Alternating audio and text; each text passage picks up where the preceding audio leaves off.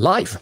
Luca, eccoci. Mi fa morire che eh, stamattina sei la terza persona, terza o quarta persona con cui chiacchiero e siete tutti a Milano. e io che sono milanese invece sono a Brighton.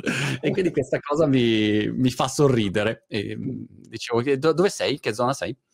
Zona Loreto, dalle parti di Loreto. I milanesi lo chiamano Nolo, North of Loreto, ma è una roba un po' ah. milanese. Loreto quindi è la verde, è la metropolitana verde, giusto? La verde e, e, la rossa. Ah, giusto, è vero, perché la rossa interseca. interseca. Bravo. Pensa che io devo eh, degli uffici... Um, porca miseria, vedi che ormai faccio quest'anno 50 anni e sono rincoglionito, non mi ricordo più niente io. È troppo eh, tempo che sei lontano, dai. E, e poi anche eh, con, con, le parole, l'italiano fa, a volte non riesco più a parlare, quindi non so mai parlare né inglese né italiano. Um, via Soperga ero, quindi diciamo non lontano da via Loreto, una stradina. Okay eh, nota in tutto il mondo, è proprio una stradaccia che era bruttissima, però c'erano gli uffici lì. E quindi mm, ehm, Loreto, com'è la situazione milanese? Siete ancora mascherinati? Siete mh, mm, normali, diciamo? Com'è la situazione? Siamo meno mascherinati di qualche settimana fa, ma ancora mascherinati sulla metro e in altri contesti pubblici, però piano piano la situazione sta avvolgendo alla normalità o al ritorno della normalità. Però... Ok. Dici, è una, è una, buona direzione. Te lo chiedo perché qua in Inghilterra, in Inghilterra, a Brighton, no, ma anche a Londra, um, that's it. Cioè, sì, come sì. dire... No, qui l'approccio è diverso. Qui ho visto Londra un po', eh, qui l'approccio è prudenza, eh, un ah. passo alla volta. Quindi è cambiata la norma, non bisogna più avere le mascherine dentro i ristoranti, una serie di altri contesti, però poi c'è una parte che dice no, ma usatele comunque, continuate a usarle anche se non è obbligatorio e dentro la metropolitana appunto la gente tutta quanta ce l'ha, non, non ho visto nessuna persona senza mascherina. Wow, ok, allora io che devo fare un salto a Milano questa settimana devo Portatela. recuperare le mascherine da, da qualche parte per chi non sapesse quello che, che fai, um, giusto per dare così un minimo di contesto a chi è pigro di Google, che in realtà non sopporto, io no, non voglio mai dare una descrizione dell'ospite perché penso, cercalo, Luca Foresti, vai su Google, cerchi, però per essere, come dire, vicini alle persone oggi più pigre, di che cosa ti occupi tu Luca? Allora, io sono amministratore delegato di un'azienda eh, che si occupa di salute, in particolare eh, noi abbiamo 32 centri medici, largamente centrati su Milano, ma adesso siamo anche su Roma, Bologna, altre città in Italia e vogliamo andare in tutta Italia. La caratteristica un po' particolare è che abbiamo tariffe molto accessibili, quindi siamo a mm. livello di prezzi eh, molto vicini, non troppo distanti ai ticket pubblici e l'altra caratteristica è che non prendiamo un euro eh, dalle tasse dei cittadini, quindi non abbiamo accreditamento e budget come la gran parte dei privati di una certa dimensione. La nostra dimensione l'anno scorso abbiamo fatturato un po' meno di 50 milioni, per darti un'idea. Okay. E, ehm, e, quindi eh, siamo un, un, soggetto un po' particolare perché viviamo semplicemente del fatto che i pazienti ci scelgono. Quindi okay. il cosiddetto out of pocket in inglese la parte assicurativa in Italia è molto piccola, per noi vale il 15%, ma insomma tutto pagato privatamente. E ci occupiamo di che cosa? Di quegli aspetti della salute che non richiedono di letti di ospedale. Tu mm. pensa a qualsiasi cosa tu possa aver bisogno in ambito sanitario, che però non ha bisogno di un letto di ospedale. Quindi, ad esempio, se devi fare un intervento a cuore aperto, noi non siamo il soggetto okay. adeguato. Però tutta la specialistica, devi fare una risonanza magnetica, un prelievo del sangue, una fisioterapia, qualsiasi altra roba che possa essere fatta in un poliambulatorio, noi ci siamo. Questo è quello okay. di cui mi occupo.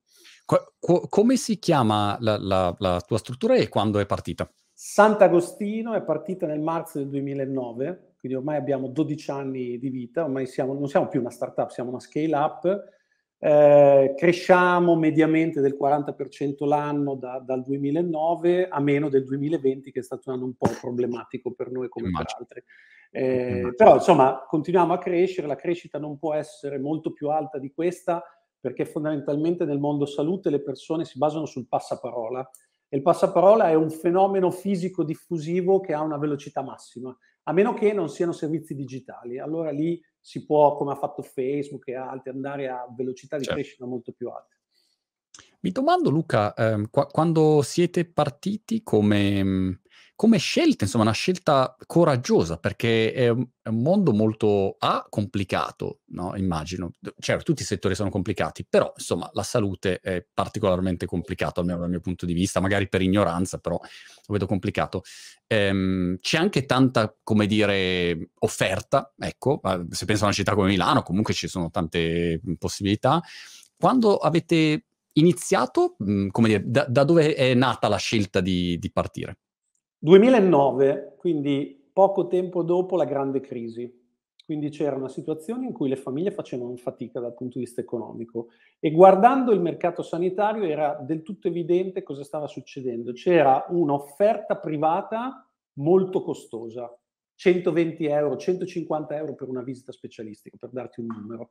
E poi c'era invece una componente pubblica che non era costosa, il ticket vale in Lombardia 30 euro, 35 euro per una visita, eh, in cui i medici venivano pagati, per darti un'idea, un medico primario di un grande ospedale qua può avere una retribuzione annua lorda di 70.000 euro. Quindi c'era un gap molto grande tra la componente privata e la componente pubblica. Quello che noi abbiamo fatto è inserirci nel mezzo, quindi fare un'attività privata a tariffe accessibili, come facciamo però a fare tariffe accessibili e a stare in piedi dal punto di vista economico, finanziario? Innanzitutto abbiamo dovuto per forza crescere, perché ovviamente mm. c'erano i costi centrali importanti e avevi bisogno di una base di fatturato importante. Noi fino a 10-15 milioni di fatturato no, non eravamo sostenibili dal punto di vista finanziario. Primo. Secondo, abbiamo dovuto mettere una massacrata di tecnologia, quindi fare in ah. modo che i costi, i costi, di gestione amministrativa, non dico che si azzerino, ma insomma vanno molto molto in basso rispetto ad altri operatori. E terzo, abbiamo creato le condizioni per avere le agende dei medici sempre piene di pazienti. Quindi abbiamo creato efficienza, oppure una risonanza magnetica, se tu vai in un ospedale pubblico, eh, va dalle 9 del mattino alle 3 del pomeriggio. Noi la facciamo andare dalle 7 del mattino alle 10 di sera eh, okay. in modo anche lì da riempire l'agenda. Quindi anche gli investimenti vengono resi particolarmente efficienti. Questo è stato un po' il modello di business. All'inizio non era, non era chiaro per nulla che avrebbe funzionato. I medici erano profondamente scettici eh, di questo approccio. Poi però abbiamo dimostrato che funziona, i pazienti sono molto contenti. Noi oggi a Milano in quello che facciamo siamo i principali operatori.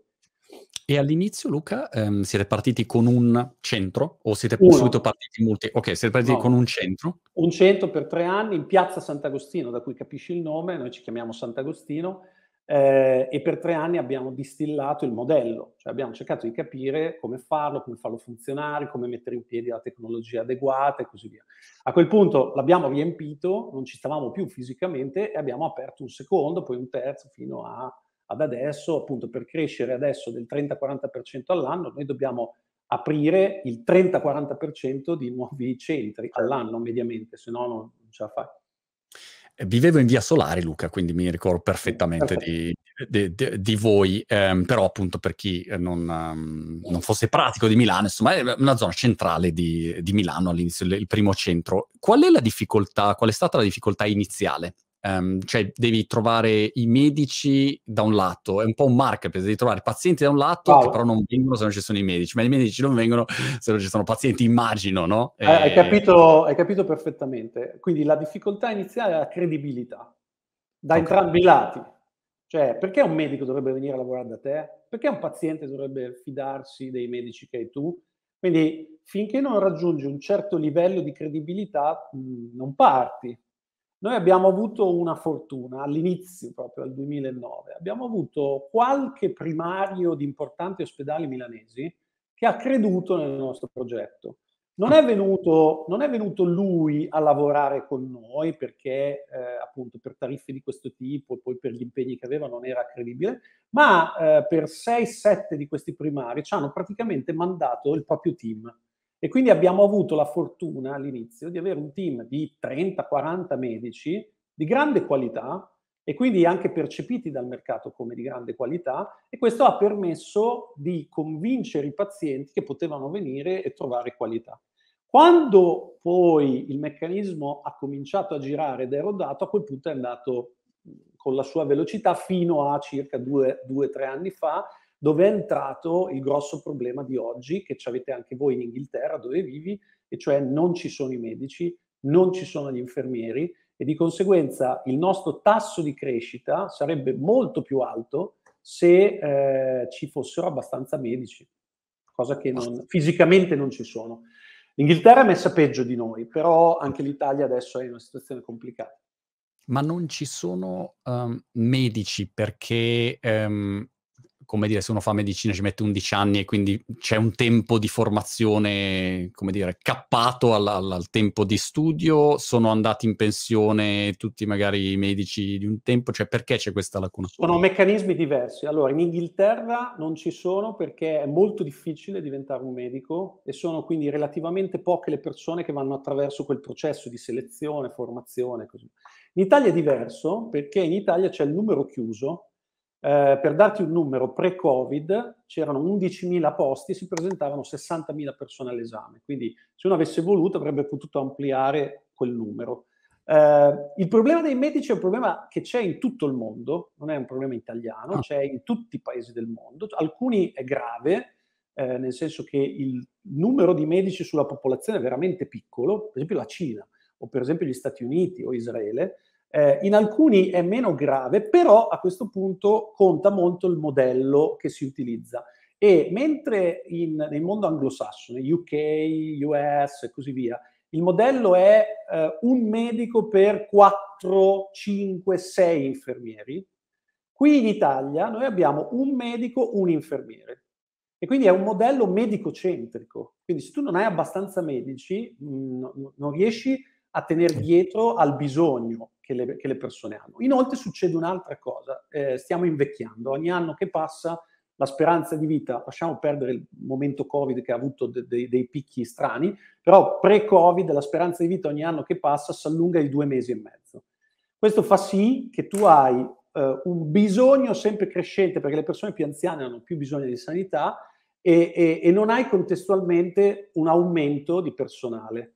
Eh, quindi in questo momento in Italia stanno andando in pensione molti più medici di quanti entrano. Ti do questo numero per darti un'idea della gravità. Mm. Eh, tu, tu, sai che in Italia c'è la medicina di base. In Italia tra medici di base e pediatri libera scelta ci sono 50.000 persone oggi. Nei prossimi sei anni andranno in pensione eh, mediamente 36.000 persone ed entreranno dalla formazione 6.000. Wow. Questo ti dà il senso della gravità della situazione e noi siamo uno dei tanti operatori che sono nel mezzo di questo. Per esempio, stanno chiudendo eh, le residenze per anziani perché non hanno medici, non hanno infermieri.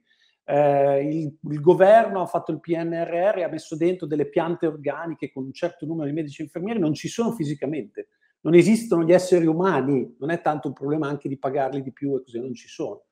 E non si riescono ad importare dall'estero perché in Italia noi li paghiamo poco eh, ah. rispetto a UK, rispetto a Germania, Francia, Svezia, vengono pagati molto di più, quindi un medico straniero se deve scegliere dove andare in Europa non viene certamente in Italia, noi abbiamo lo 0,8% di medici stranieri che operano qui, quindi pochissimo. Eh, in UK se non sbaglio siete al 10%. Wow!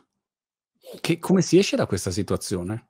Perché se tu vuoi degli sviluppatori Python, sto improvvisando un esempio orrendo, però, come dire, lo metti sei mesi e questo in sei mesi non sarà Nembo Kid della programmazione, però qualcosa fa, insomma, ecco. Cioè, hai tanti mestieri che puoi velocemente preparare e a un livello decente e poi chiaramente servono una vita per diventare dei fenomeni. Eh, c- come si fa però eh, in questo caso a risolvere la situazione? Allora, breve, medio, lungo. Eh, nel breve, quindi quando io parlo di breve intendo i prossimi dieci anni, eh, qualsiasi azione tu possa fare ora ci vogliono dieci anni prima che arrivi veramente al mercato, perché tra laurea e specialità ci vuole tanto tempo. Quindi nel breve tu hai solo due soluzioni possibili. Uno è un uso pesante della tecnologia. Quindi eh, tutto ciò su cui tu puoi far risparmiare del tempo medico utilizzando la tecnologia è, è la strada giusta. Eh, ti faccio un esempio di eh, cosa significa. L'uso delle videovisite, se ci pensi, non fa risparmiare tempo medico, eventualmente fa risparmiare tempo paziente. Quindi non è una tecnologia che ti aiuta da quel punto di vista lì.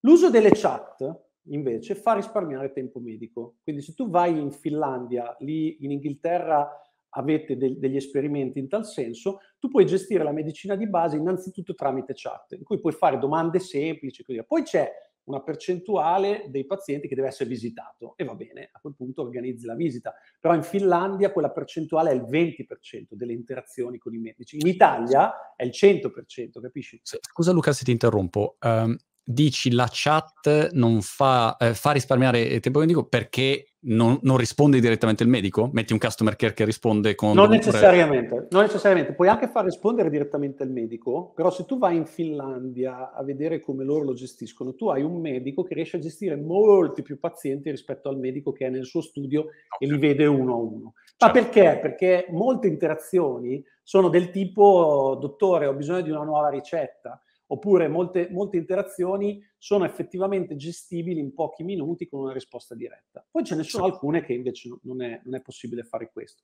Quindi esistono tutta una serie di tecnologie che possono essere messe sul piatto e che fanno risparmiare tempo medico non peggiorando eh, la prestazione clinica. Questa è la prima strada. La seconda strada è che bisogna cambiare modello, de- bisogna andare verso un modello meno medico-centrico e in cui il medico è al vertice di una piramide organizzativa dove sotto, come dicevi tu prima, ci sono, non so, un layer di infermieri, poi un layer di amministrativi e ancora sotto un layer di chatbot. Quindi okay tu fondamentalmente le persone le contatti prima con la chatbot, poi ti rendi conto che non è sufficiente, vai su un essere umano, un amministrativo, non è sufficiente, vai su un infermiere, non è sufficiente, vai sul medico. Questo fa sì che arrivi al medico chi veramente ha bisogno del medico. Oggi invece i medici devono gestire tutta la filiera, non sono de- de- degli organizzatori di un team eh, e questo è il grosso problema. È rag- una delle ragioni per cui noi funzioniamo così bene, perché noi lavoriamo a team ci sono amministrativi, c'è tecnologia e così via. Il singolo medico da solo non ce la farà mai. Chiaro. Questa è la è logica. Come se, è come se uno, voglio dire, è come se Steve Jobs faceva Apple da sola, cioè nel senso hai bisogno di, di team, squadre, questo è. Però è anche un mestiere diverso. Uno può essere un grande medico, ma non avere la più pallida idea di come si organizza un team, di come so, t- tutte le attività, come dire, sono un grande giocatore di tennis, sono un grande artista, però non è che sono anche un manager o, o, o in grado di organizzare processi in modo corretto. Assoluta, è assolutamente così eh, e infatti uno dei problemi a mio parere è che molto del management sanitario in Italia è fatto di medici, che appunto esiste mm. questa, questa incomprensione tra le skills mediche, che è un mondo, e le skills manageriali organizzative, che è un altro mondo. A volte una persona le ha entrambi, però sono casi rari. Quindi in realtà bisognerebbe sempre avere strutture sanitarie in cui esistono le due componenti e la componente organizzativa non necessariamente deve essere un medico. Mm. Eh, al punto che al Sant'Agostino di fatto nel management noi non abbiamo medici. Ok. Anche perché sono uhm, comunque mestieri diversi, cioè se io studio medicina 10 anni, 10 anni, mi immagino non studio mh, economia e commercio, management o, o, diciamo materie, diritto, ma materie che poi fanno parte di quelle competenze di un CEO, di un amministratore delegato, di, di un manager, insomma sono competenze diverse e, e, e e allo stesso modo al contrario, no? Cioè non mi aspetto che uno che fa economia e commercio vada, vada a curarmi un paziente.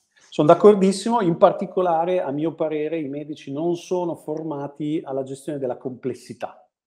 Eh, mm. quando, quando, hai un'azienda, tu devi gestire persone, economie, organizzazioni, logistica e così via. Tutte queste cose ce le hai tra di loro interconnesse. Eh, I medici escono dall'università che, che non, non, si sono occupati di questo, non hanno imparato questo. E poi dopo anche il processo di formazione post-universitario, l'obiettivo è farli diventare bravi a curare il singolo paziente. E quindi il tema è fargli fare quello, fargli fare il medico. Ecco, una cosa su cui Sant'Agostino eh, funziona molto bene è che fa fare ai medici i medici. Non gli fa fare altre, alt- altre cose che non, non sanno fare, insomma, o non vogliono fare a volte. Una delle attività che ogni volta mi lascia perplesso, devo dire, in Italia e in Inghilterra, è la quantità di moduli che ogni volta un medico compila. Cioè tu sei lì a una visita e questo scrive prima a mano o nel computer e stai lì un quarto d'ora e questo scrive. Giustamente, no? Non è, dico che non deve... Però è incredibile come per me che, che, faccio il mio mestiere tech, la prima cosa che penso è ma non si può in un qualche modo automatizzare quell'attività lì, no? Perché perdi un sacco di tempo inutilmente, proprio è un tempo inutile per lui e, e per me, non, nessuno ha un beneficio da, questo, da questa attività. Um, allora, diciamo, è un archivio chiaramente, però è ovvio che quella roba insomma sia migliorabile, mi immagino come processo. Allora, il tema è questo, noi siamo eh, all'inizio di un'era in cui i dati dei pazienti saranno fondamentali per curare i pazienti. Fino ad ora non sono stati rilevanti o relativamente poco rilevanti se non per i ricercatori, quelli che scrivono articoli. Ma i practitioner, il medico che sta davanti al paziente, fino ad ora di fatto ogni paziente che arrivava lo prendeva in carico, leggeva i pezzi di carta che gli portava e, e, e sulla base di quei 20 minuti, 30 minuti di interazione cercava di fare il meglio per il paziente. Questo mondo è veramente alle soglie de, de, della sua fine e si sta per iniziare un mondo nel quale invece quando tu raccogli alcuni dati dei pazienti riesci molto velocemente automaticamente a vedere la letteratura rilevante, riesci a calcolarti quali sono le possibili diagnosi con le loro percentuali e così via. Ovviamente per far questo tu devi avere il dato del paziente dentro e, e si pone il tema che dicevi tu, chi lo mette dentro? lo mette dentro il medico, beh allora usi il tempo medico, è il modo esatto. corretto di usare il suo tempo? Forse no. Eh, però se lo fai fare ad altri si pongono dei temi tipo la privacy. Tu devi far sapere ad altre persone questioni sulla tua vita piuttosto delicate. Lo puoi fare tu autonomamente mettendo dentro delle informazioni, per esempio in un questionario, però si sa, è noto, che i pazienti fanno grande confusione nel mettere dentro queste informazioni, se non vengono accompagnati da qualcuno dell'interno. Quindi il tema c'è, tu hai ragione che bisogna affrontarlo, ma non è così banale affrontarlo, non è che c'è un'idea lì eh, banale, semplice, che, che, a cui tutti possono accedere e la gente è stupida e non lo sta facendo. Ah. Stiamo tutti facendo degli esperimenti. Eh, ad esempio, noi abbiamo implementato nel nostro sistema informatico un sistema nel quale mano a mano che il medico mette dentro i dati dei pazienti, automaticamente esce la letteratura importante su quei dati ed esce la proposta delle diagnosi con le percentuali e così via, utilizzando ovviamente un software che non abbiamo fatto noi, in cui ci sono eh, centinaia di ricercatori che ogni giorno si leggono tutta la letteratura e inseriscono dentro quei dati. Questa è una, è una strada possibile. Eh, ci vogliono anni e, e, e, diciamo innovazione pesante per fare in modo che questo avvenga. E questa sarà largamente una winner take all economy. Eh? Cioè è la ragione per cui tutti più o meno intuiscono che a un certo punto Apple, Amazon, Google eh, sarà, avranno dei vantaggi competitivi sugli altri, perché hanno i dati in certo. mano, li sanno, li sanno gestire e così via.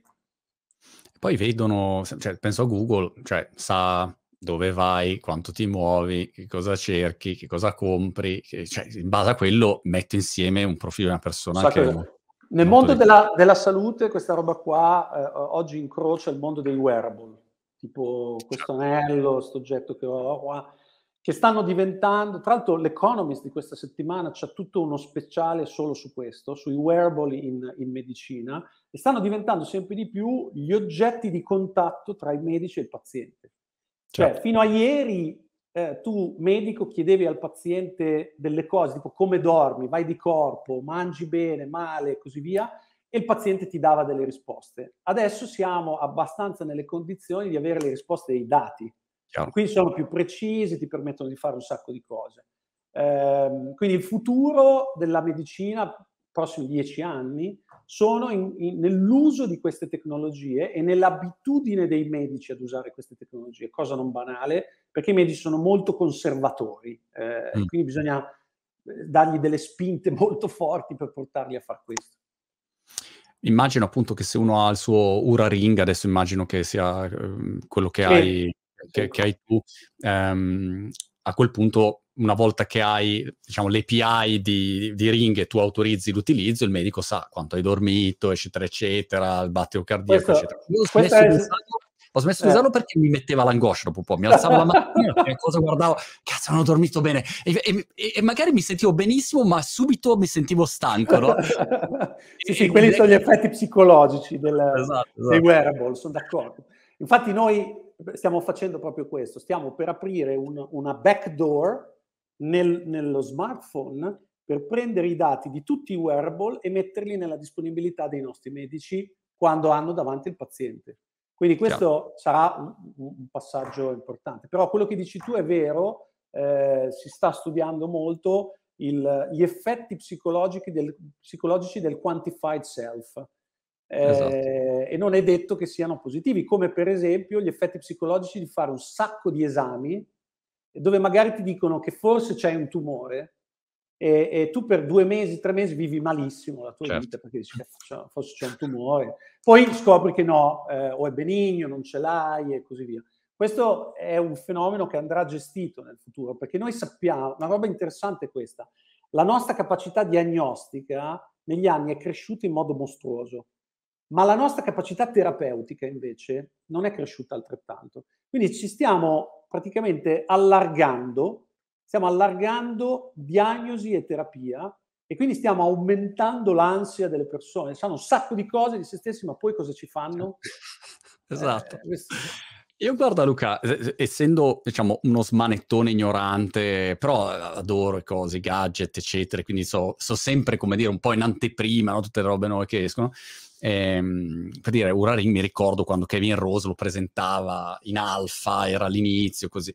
Il problema è che a quel punto tu, non so, io ho fatto il test del DNA, il coso, questo, e quest'altro, e tu hai un sacco di dati che A, non sai bene come interpretare, e quindi giustamente io dico, boh, ho questa, non so, cioè, no, non lo so, mi, mi devo preoccupare o no da un lato e dall'altro lato um, sono tantissimi, quindi ogni due minuti hai miliardi di dati in continuazione e poi l'altro aspetto è che qualcosa c'è sempre, cioè no, l'essere umano non è perfetto e quindi se mi analizzo ogni giorno qualcosa che non va la trovo sempre insomma da qualche parte. E quindi inizio in un percorso di, come dire, nemesi medica, no? Di, che dove, dove, non c'è mai fine, perché a quel punto inizio a dire, no, aspetta, faccio questo, questo, e dopo un po' diventa una vita d'inferno, dici, basta, cioè non posso in due minuti essere così quantificato, però alcuni io ho amici che vivono proprio eh, come se avessero Google Analytics di se stessi in continuazione, no? Ed sì, è allora, una... allora, dal punto di vista della salute delle persone, in realtà è molto più semplice di così, eh, nel senso che ci sono alcune cose che non possiamo cambiare, la nostra genetica, la nostra storia passata, le robe lì esistono, ci sono, non le possiamo cambiare. E poi ci sono quelle che possiamo effettivamente cambiare, che fondamentalmente sono i nostri stili di vita. Su quello, una persona mediamente colta, che, che ha letto un po' di cose, sa perfettamente cosa gli fa bene e che cosa gli fa male. Quindi il tema a quel punto diventa uno e uno solo. Che cosa ti aiuta a cambiare delle abitudini per diventare una persona che vive un pochino meglio? E lì c'è il tema del, del diavoletto e dell'angeletto certo. sulle spalle. No? Il diavoletto dice, ah, tu perché fai quello? E l'angioletto, eh, no, anzi il contrario, l'angioletto che dice perché fai quello e il diavoletto dice fottitene, se ma viviti la tua vita da sola. Mio nonno a 90 anni fumava, beveva, esatto. tutte queste robe qua, no? Eh, ovviamente il, il, tema a quel punto è avere il buon senso di capire quando si esagera, eh, appunto quali sono i, effettivamente i comportamenti che ti fanno male. Quindi una persona che è obesa sa benissimo che se rimane Ciao. obesa starà male. Una persona che fuma due pacchetti di sigarette al giorno sa benissimo che la probabilità di avere un tumore al polmone. Però ti racconto questa cosa, noi abbiamo fatto tutta una serie di screening, tra cui gli screening dei fumatori. Ah. La cosa che il medico mi diceva è che quando un fumatore fa lo screening con un attack e il medico dice guardi non ha il tumore, sta bene, quello ha un sospiro di sollievo e dice oh posso continuare a fumare. Ciao. Che è, è, l'effetto che non vuoi di questo tipo di, di attività, però succede. Immaginati Luca eh, che do- domattina mi chiami, eh, impazzisci, mi chiami e dici Monti, abbiamo deciso di aprire a Brighton un centro. dico, vabbè, dove lo apri? Sul, sul molo di Brighton, che secondo me sarebbe una location perfetta perché stanno tutti male lì, dopo che vanno sulle montagne russe, ubriachi, cioè, quindi quello sarebbe perfetto. Eh, ebbene, a quel punto parti a aprire un nuovo centro. Quali sono i passaggi che devi fare per aprire un nuovo centro? Cioè, quali sono gli elementi fondamentali che ti servono? Devo trovare un posto che abbia la dimensione corretta e la, la location corretta, cioè dove le persone... Le location per i nostri posti sono un po' diversi dalle location dei negozi. nel mm. senso che siamo un po', è un po' meno rilevante la visibilità su posti di grande passaggio, è molto più rilevante la facilità con cui una persona poi arriva, eventualmente parcheggia o va a piedi. Quindi la location è importante. Poi bisogna decidere cosa ci fai dentro, noi facciamo una marea di cose, quindi non possiamo fare tutto dappertutto, quindi bisogna capire su cosa partire, poi bisogna trovare i medici. Bisogna mm. trovare i medici e tipicamente bisogna trovare dei medici che lavorano lì, non è che li importiamo, non è che facciamo una nave dall'Italia e arriviamo lì con, con 100 medici, un po' complicato. Quindi dobbiamo trovare dei medici lì che accettino il nostro modello, accettino le nostre remunerazioni e che abbiano del tempo da dedicarci. Uh, poi dobbiamo trovare e, lo staff. Luca, e, e, i medici come si trovano?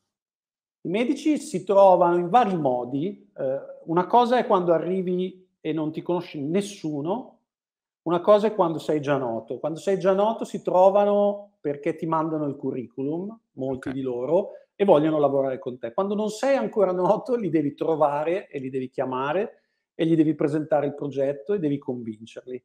Eh, oggi come oggi, un pezzo di questo lavoro, pensa a te, si fa su LinkedIn. Cioè, wow. un po' di medici sono su LinkedIn, eh, dichiarano che tipo di medici sono, cardiologo, ginecologo e così via, e quindi un pezzettino del nostro lavoro lo facciamo lì. In Italia un altro pezzo del lavoro lo si fa con gli ordini dei medici, cioè c'è online la possibilità di mettere dentro un nome e un cognome e ti dice se è un medico che, che vive lì. Poi devi trovare il telefono, devi trovare l'email, poi devi fare browsing e capire eh, quali sono gli altri operatori sul territorio. A volte gli operatori mettono la lista dei propri medici allora a quel punto li cerchi, li contatti. Quindi è un lavoro, eh, come dire, un, ho una serie di cani segugi qua che vanno alla ricerca di medici e dovremmo fare la stessa cosa lì. A quel punto, una volta che hai messo assieme questo, devi avere un po' di personale per il desk, per la gestione del centro e così via. Poi il nostro team che crea nuovi centri fa il progetto e dopo circa sei mesi l'oggetto è pronto. Bisogna autorizzarlo, qui in Italia ci sono le ASL o le ATS, mm eh, devi consegnare della documentazione e autorizzi il tuo centro. A quel punto eh, si passa al mercato, si passa ai bisogni delle persone, quindi devi fare un po' di marketing. Eh, per noi una parte molto consistente eh, consiste nel SEO, Search Engine Optimization, cioè fare in modo che le persone quando cercano qualcosa trovino noi al primo o secondo posto.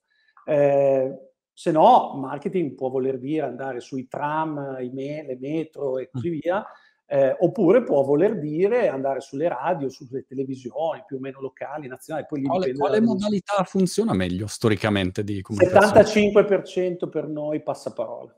Quindi ah, okay. Il problema, infatti il vero problema per noi è quando andiamo in un posto nuovo dove non ci conosce nessuno e quindi la massa di coloro che parlano di te è troppo piccola.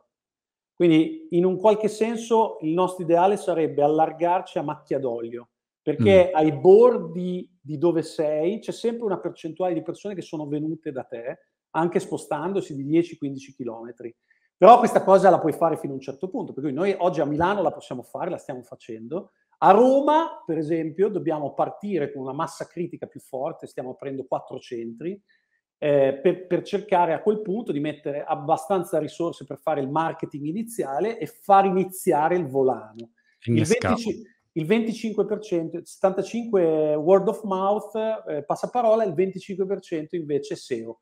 Quindi il fatto che le persone ci trovino un po' sui social network e un po' semplicemente su Google. Per cui significa, Luca, diciamo, un annetto più o meno da quando parti con l'idea a quando sei mm, dieci mesi, una cosa così. Sì, a meno, a meno, del Lazio, a meno del Lazio, dove nel Lazio ci vuole di più. Ci vuole di più perché? perché? Eh, perché? Stavo pensando a meno del Lazio, stavo pensando che cos'è il Lazio? No, Lazio è la regione. La regione. Ah, okay, okay. mentre a Milano tu presenti all'ASL la tua documentazione e il minuto successivo puoi aprire le porte e avere i pazienti che vengono da te sì. e, e l'ASL che qua si chiama ATS ha 60 giorni per uscire e controllare che quello che tu hai scritto corrisponda a verità, in Lazio tu presenti la documentazione e senza una tempistica dichiarata tu non puoi aprire finché loro non sono usciti e hanno controllato tutto. Ah. Questo fa sì che i tempi si dilatano in modo mostruoso. Eh, e, e, e, il tutto non è che produce maggiore sicurezza, eh? è semplicemente una visione più burocratica ah. delle autorizzazioni sanitarie. Beh, l'autorizzazione in quel caso controlla che mh, ci sia, non so, cioè, la sa- sani- sanificato nel modo giusto il posto, che i trattamenti siano giusti, gli spazi siano corretti, c'è questo tipo sì. di... Okay. Allora, controlla queste due cose. Uno, quello che hai detto tu, cioè che l'involucro e le macchine eh, siano okay. eh, a posto. Ci siano le certificazioni, eh, non lo so, l'aria sia sufficientemente forte per sì. purificare, e questo è un mondo. Il secondo mondo controllano che la documentazione che tu hai sia a posto. Eh, ad esempio, controllano che i medici siano veramente medici. Eh, ad esempio, controllano che tu abbia dei protocolli di urgenza. Se, ti, se sta male qualcuno, cosa fai? Devi averlo protocollato precedentemente e quindi diciamo sono controlli che hanno a che fare con la sicurezza eh, per chi ci va dentro. La cosa stupefacente è che l'ASL, l'ATS, controlla molto poco la qualità clinica erogata. Mm. Eh, e questo per me è abbastanza stupefacente, perché se fossi io a dover fare le norme, mi occuperei molto, molto di più del controllo della qualità clinica erogata che de- dei metri quadri della stanza eh, o della de- qui, qui ti controllano i rapporti aerei illuminanti, che vuol dire quanta luce entra dentro la stanza rispetto ai metri cubi che hai. Ok, ma ha un suo interesse però molto meno importante rispetto alla qualità clinica erogata. I love Italy da questo punto di vista. siamo, siamo i migliori, nel senso, dal punto di vista diciamo, normativo. Che però diciamo, è, è, da, da, un lato è, è ovvio no, che assolutamente devi verificare, controllare, no? Perché sennò sì, sì, chiunque può fare qualunque cosa. E dall'altro lato poi devi continuare ad adeguare le norme anche a, alla realtà. A livello di esami, mi domandavo, quali sono gli esami in assoluto più fatti? Cioè, di, di, che, che problemi hanno principalmente le persone? Questa era la mia curiosità. Allora, devi dividere il sistema sanitario nazionale dai privati come noi. Mm. Nel sistema sanitario nazionale il 70% di quello che viene fatto è fatto agli over 65 con malattie croniche. Quindi okay. fondamentalmente diabetici, ipertesi, eh, cardiopatici, persone con il cancro e così via, assorbono la maggior parte delle risorse e quindi ti puoi immaginare quali sono le attività, da quelle ambulatoriali, le visite specialistiche di riferimento, alle chirurgie e così via. Quando dal sistema sanitario nazionale vai nel privato, come, come facciamo noi, noi ci occupiamo dei eh, giovani sani, che uno dice come ah. giovani sani, occupati di sanità, perché? Perché fondamentalmente i giovani sani sono coloro che non hanno una malattia cronica eh, e che sono stati in parte un po' abbandonati dal sistema sanitario nazionale, che avendo poche risorse si è occupato di chi è malato, però eh, se ci pensi, tu ogni tanto vai a farti, che ne so, un'igiene dentale, ogni certo. tanto andrai da un qualche medico specialista che c'è qualche problema addosso, giochi a calcetto, ti rompi un ginocchio e così via. Ecco, tu sei un giovane sano. Ecco, in Italia i giovani sani che, che possibilità hanno? I medici base non ci vanno per tutta una serie di motivi. Eh, il sistema sanitario nazionale ha delle liste d'attesa mostruose, per cui appunto tu vai a fare una partita di calcetto ti danno un calcione al ginocchio, tu mm. non sai se, se, il ginocchio è rotto o no, se provi dentro al sistema sanitario nazionale a capire cos'hai, ci metti una quantità di tempo di sbatta mostruosa. Okay. Al, Sant- al, Sant'Agostino, nel giro di, di, un giorno, due giorni, sai tutto quello che devi sapere, capisci se devi operarti, non operarti e così via.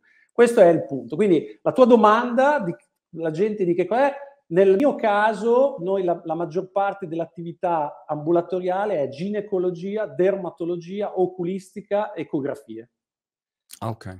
Poi abbiamo la radiologia pesante, risonanze magnetiche, TAC, RX e così via. Noi siamo tra i principali erogatori in Italia di psicoterapia. La psicoterapia adesso sta esplodendo, noi facciamo la maggior parte delle nostre prestazioni online, quindi come stiamo facendo io e te in questo momento.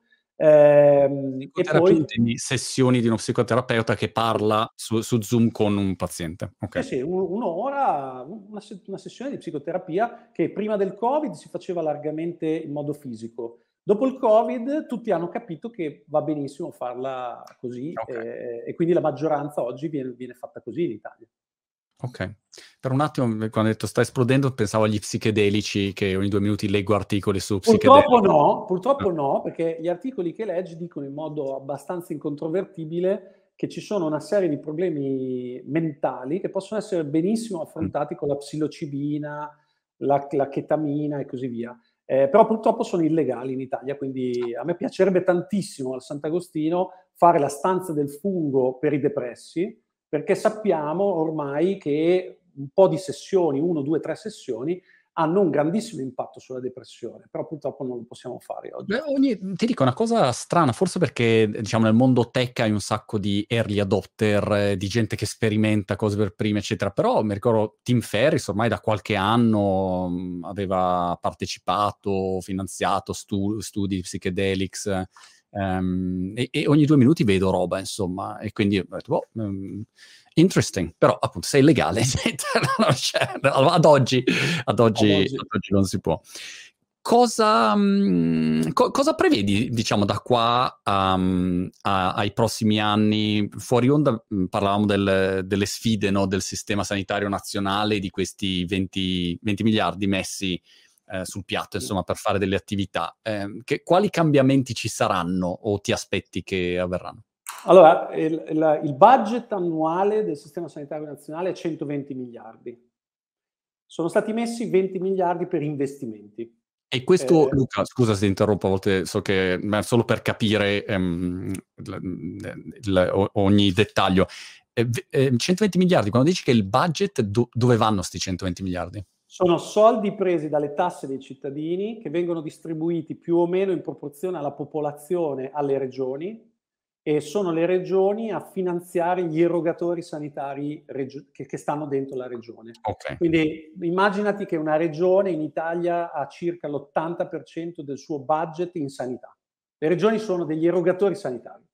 Eh, okay. c'è, un piccolo, c'è un piccolo pezzo di mobilità, quindi treni locali, metropolitane e così via, ma la gran parte è sanità. E okay. eh, questa sanità poi dopo si dipana in due rivoli gli erogatori pubblici, gli ospedali pubblici, per Ni guarda o... Ni guarda, ad esempio, a Milano, e poi gli accreditati privati che ricevono un budget. Più o meno puoi immaginare che in Lombardia il 20-25% del budget complessivo finisce agli accreditati, okay. che in Lombardia possono essere il gruppo San Donato, l'Humanitas e altri okay. soggetti così. Quindi 120 miliardi è la spesa totale. Eh, il PNRR ha messo su PNRR e, alt- e, altri pezzettini, ma insomma complessivamente ci sono 20 miliardi da spendere da qui al 2026 per investimenti, che vuole dire comprare macchine, costruire nuovi ospedali e così via. Eh, il problema vero, serio, è che noi abbiamo bisogno di spesa corrente. E quindi mm. abbiamo bisogno di pagare di più i medici, pagare di più gli infermieri, avere più medici, avere più infermieri.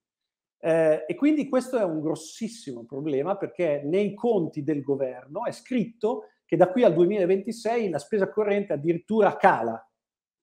Ah. Quindi è una situazione un po' dubbia. È come se, dice, come se Draghi dicesse, signori, adesso vi do un po' di soldi, fate bene i vostri investimenti, mettete della tecnologia, diventate molto bravi a fare le cose perché poi vi taglio i viveri. Chiaro. E, e, e questo, questa è un po' la situazione, la cosa che mi preoccupa, ma il vero collo di bottiglia dei prossimi anni è che non avremo, non abbiamo abbastanza medici e infermieri. Quindi mm. i numeri sono sconfortanti eh, e nei prossimi dieci anni non c'è nulla da fare. Saranno così, saranno sconfortanti.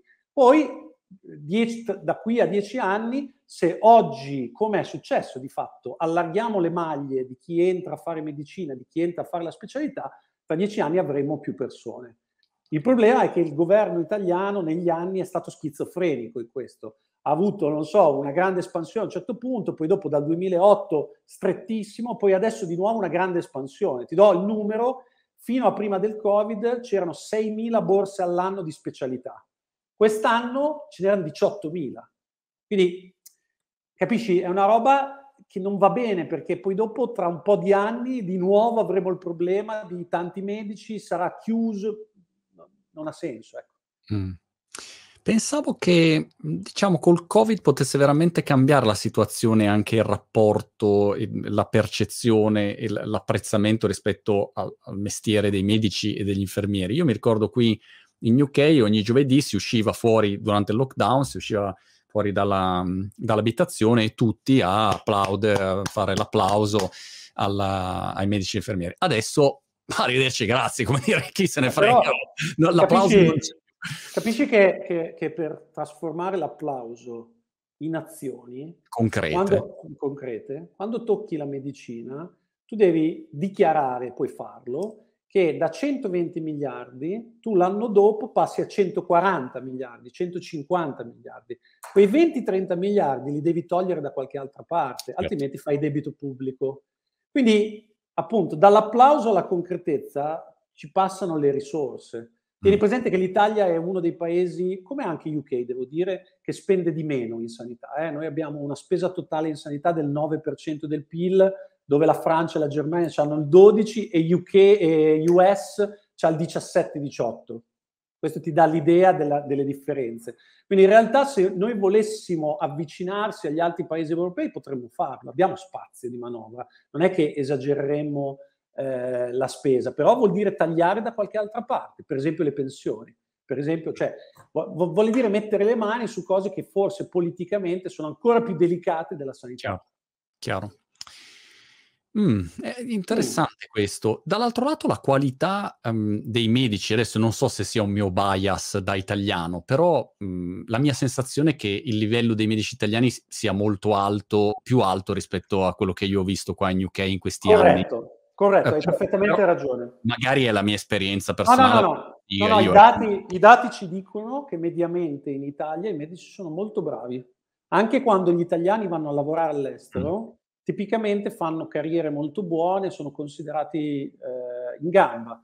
Quindi la tua percezione corrisponde ai dati. La nostra qualità è elevata. Detto questo, uno deve cominciare a dire in quale regione? Certo. Perché Lombardia, Emilia, Toscana, Calabria, Sicilia eh, e, e, e, Campania sono mondi un po' diversi. Poi deve dire per quale servizio. Eh, non c'è un posto migliore al mondo in cui avere un intervento a cuore aperto che l'Italia. Mm, medici bravissimi. Oppure eh, se devi fare un trapianto di fegato, vai al Sant'Orso, medici bravissimi. Eh, quando dalle cose un po' più complesse di stampo ospedaliero scendi giù al livello più territoriale, eh, lì cominciano ad esserci dei problemi, liste d'attesa, eh, diventa più complicato, che non è però solo un tema di bravura dei medici, ma è anche un tema organizzativo, diciamo, di risorse e così via. Però hai ragione, il, la sanità, noi dovremmo esportare sanità. Mm. Cioè l'Italia dal punto di vista delle competenze è come il design. Cioè design, food, sanità sono, sono tre aree industriali dove noi dovremmo metterci in testa di esportare. Dovremmo avere delle università in cui vengono a studiare gli stranieri. Certo. Eh, però non, non, lo facciamo, capito? Cioè è proprio un approccio, dovremmo andare in attacco, invece siamo in difesa. E mi immagino poi Luca che nel tempo, con la minore disponibilità di medici, ovviamente si sbilancia anche il rapporto, per cui più mh, mhmm, stai bene e più ti puoi permettere di avere ovviamente medici. Meno stai bene, più sei economicamente in difficoltà e più avrai problemi perché chiaramente poi anche la classe medica no, si sposta dove c'è, c'è, più opportunità, no? inevitabilmente il mercato avrà questo...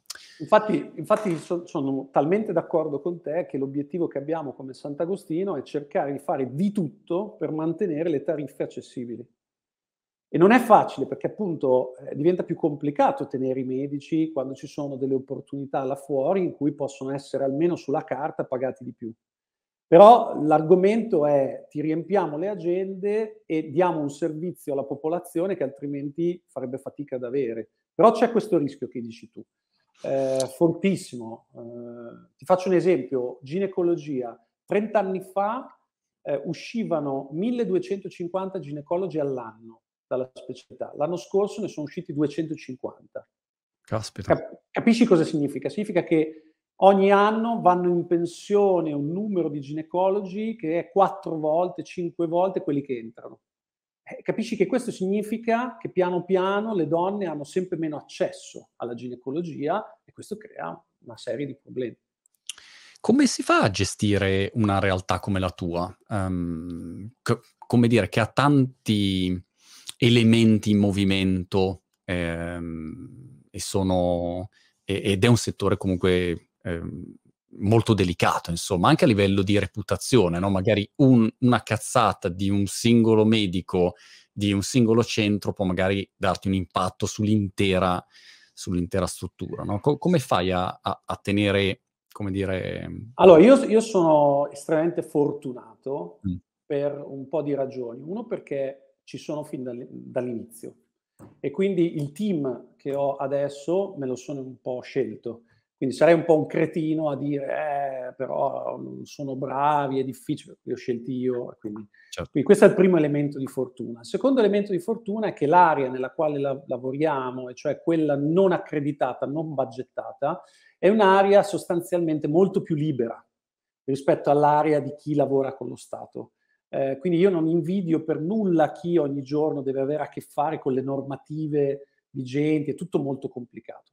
Quindi alla fine la risposta alla tua domanda è abbastanza semplice, si gestisce come qualsiasi altra azienda che però tocchi in modo mh, molto profondo la vita delle persone. Cioè noi non produciamo bicchieri, piatti o per cui se commettiamo un errore eh, abbiamo un reclamo, però noi se commettiamo un errore ci giochiamo la vita di una persona. Quindi vuole dire che i livelli di risk management sono molto più alti. Ad esempio, in queste settimane a Milano un sacco di ospedali sono stati attaccati informaticamente oh. eh, e non sono riusciti a offrire tutta una serie di servizi. Quindi noi abbiamo dovuto, abbiamo voluto investire tantissimo per la sicurezza informatica e finora fortunatamente non siamo stati attaccati pesantemente, abbiamo potuto, abbiamo potuto andare avanti. Quindi di fatto è un'azienda come le altre in cui la qualità ha a che fare con la qualità delle persone che ti scegli e poi dopo noi abbiamo implementato un modello organizzativo che oggi va sotto il nome di agile, lean, veloce, chiamalo come vuoi, però è quella stessa roba lì in cui i, i, passi per arrivare a una decisione sono molto stretti, molto brevi, le comunicazioni sono dirette, c'è cioè poco formalismo, molta sostanza e si cerca velocemente di andare a prendere i risultati che vuoi. Eh, tieni presente ecco, che l'età media da noi è 32-33 anni, eh? quindi siamo un'azienda molto giovane in Italia. Io prendo la maggior parte delle persone subito fuori dall'università, subito fuori dai master e cerchiamo di formarle qua perché questo ci dà un vantaggio competitivo in energia mostruoso. Ovviamente ti manca esperienza e quindi devi fare in modo di mettere del risk management fatto bene per fare in modo che, che i ragazzi giovani non commettano errori troppo grandi per essere commessi. Certo. Però quello, quella è la metodologia e oggi come oggi, ormai dopo 12 anni, sai, gira tutto piuttosto bene. Che suggerimento daresti alle persone che sono in cerca di lavoro? Si dice sempre, ecco, non c'è lavoro, non c'è lavoro, però hai dei settori, vabbè, mio mondo, mm, ho fatto un video un po' di tempo fa dove nel mondo web 3 in remoto hai, so, decine di migliaia di richieste di lavoro, cioè non c'è gente ehm, che, che, sia in grado di, di, fare tanti lavori, anche lavori dove non serve, al contrario di medicina, grande esperienza, no? tre mesi di esperienza e sei in grado di fare molti lavori che sono richiesti, ma non c'è gente o non sanno che ci sono queste opportunità. Che, che, strade ci sono secondo te interessanti ad oggi disponibili per, per chi magari vuole...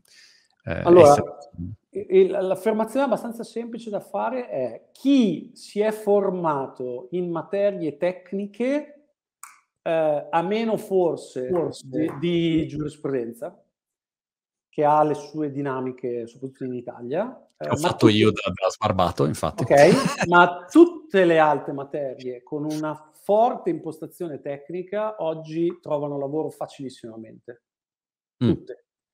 Chi invece si è formato in materie più umanistiche, più soft e così via, a volte fa fatica a trovare lavoro. Questo è il primo, primo elemento. Dopodiché eh, ci sono approcci diversi che le persone seguono sia nella formazione che nell'entrata nel mondo del lavoro. Nella formazione, appunto, il mio suggerimento è seguite le vostre passioni, però deve essere qualcosa di difficile. Cioè, se fate qualcosa di facile, no, no buono, non vi state formando. Bene. Poi, quando entrate nel mondo del lavoro, seguite i posti di lavoro che vi eh, formano di più. Preoccupatevi di meno del, de, del, del denaro, ve ne occuperete poi, però i primi anni di vita cercate maestri, cercate aziende che vi formino e così via.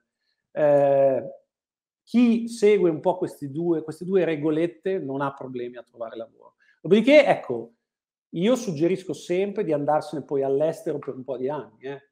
ma questo non per una esterofilia, non perché l'Italia fa schifo e l'estero è tutto rosa e fiore, ci mancherebbe, ma perché uno dei problemi dei ragazzi italiani è che sono mh, mediamente provinciali. Hanno una visione del mondo come se il mondo fosse il proprio piccolo paesino. No, non è così. Se tu vai all'estero, devi parlare un'altra lingua, eh, devi inserirti in un mondo che non conosci, ti sprovincializzi, cominci a guardare il mondo con occhi diversi. Poi puoi tornare in Italia prendi, torni in Italia dopo un po' di anni, come ho fatto io, io ho lavorato tanti anni all'estero, poi dopo sono tornato in Italia, ma a quel punto, eh, come dire, quando sono tornato a Bologna, la mia città natale, e ci ho vissuto per qualche anno, mi ha colpito il livello di provincialità che ho trovato in molti miei coetanei e così via, che però avevano vissuto solo lì. Quindi per loro esisteva Bologna e il mondo attorno a Bologna, basta. Sì. È vero, è vero Luca. Io non me ne sono mai reso conto fino a che non mi sono trasferito, anzi non pensavo minimamente, mh, essendo molto, diciamo, yeah, startup, tech, you know, worldwide. Invece quando ho iniziato a vivere all'estero mi sono accorto e tuttora mi accorgo di quanto la mia mentalità fosse e tuttora sia molto da italiano, no? Cioè, è incredibile questa cosa. Eh? Vivi in una bolla e non te ne rendi neanche conto. Ero curioso di sapere che... Mh, eh, che, che, che, che, giornata fai? Cioè, qual è la tua giornata tipo? A che ora ti alzi? Co- co- come sei organizzato? Allora, io Sembra ho tre... molto, come dire... Io ho tre figli.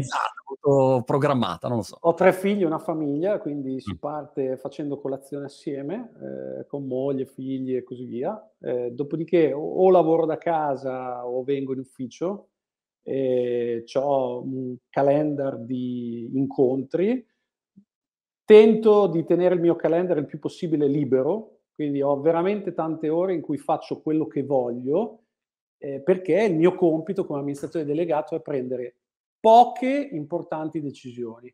E quindi il mio compito è riflettere molto attentamente su ogni decisione, fare simulazioni, ragionare con le persone, fare telefonate con esperti, avendo le loro opinioni. Andare, vado spesso a pranzo con gente che nulla c'entra con eh, la sanità, ma che in un qualche modo mi aiuta a capire delle cose che stando dentro la sanità fa, faresti fatica a capire. Eh, e poi, vabbè, ho un po' di incontri standard. Tutti i venerdì mattina faccio l'incontro con tutta l'azienda, tutti i venerdì, tutte le settimane. Tutti i lunedì faccio l'incontro con tutta la mia prima linea eh, e poi dopo faccio dei one to one ogni tanto con alcune persone. Però ecco, la mia agenda è molto meno piena di quanto si, potesse, si possa immaginare e la tengo poco piena perché ho bisogno di tempo per riflettere, per, studio molto, leggo molti, leggo molti libri, eh, mi guardo video rilevanti e così via. Questo è più o meno come è fatta la mia giornata. Oh, mi piace. E quante persone siete adesso? 220 dipendenti, 1300 professionisti circa. Caspita.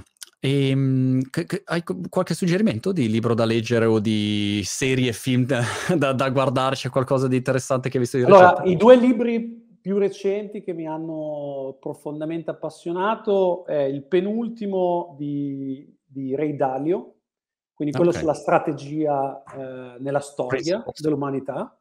Eh, ah, no, no, no, no, no, no. Principles è il primo che ha fatto.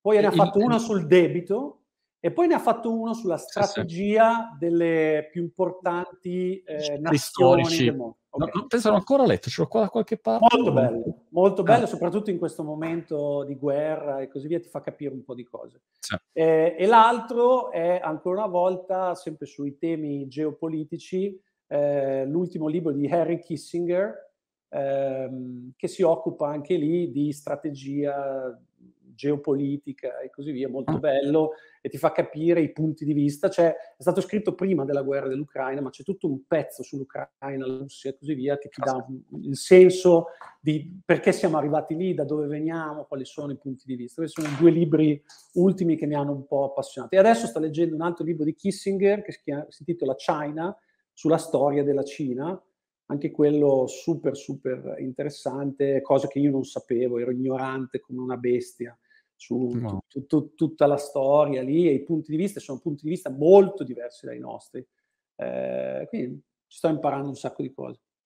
Wow, complimenti Luca, molto interessante e mh, ci teniamo in contatto, insomma, a- alla prima occasione brightoniana o italiana ci, ci incrociamo Bene. e bocca al lupo per tutto. Grazie mille. Ciao Marco. Ciao ciao.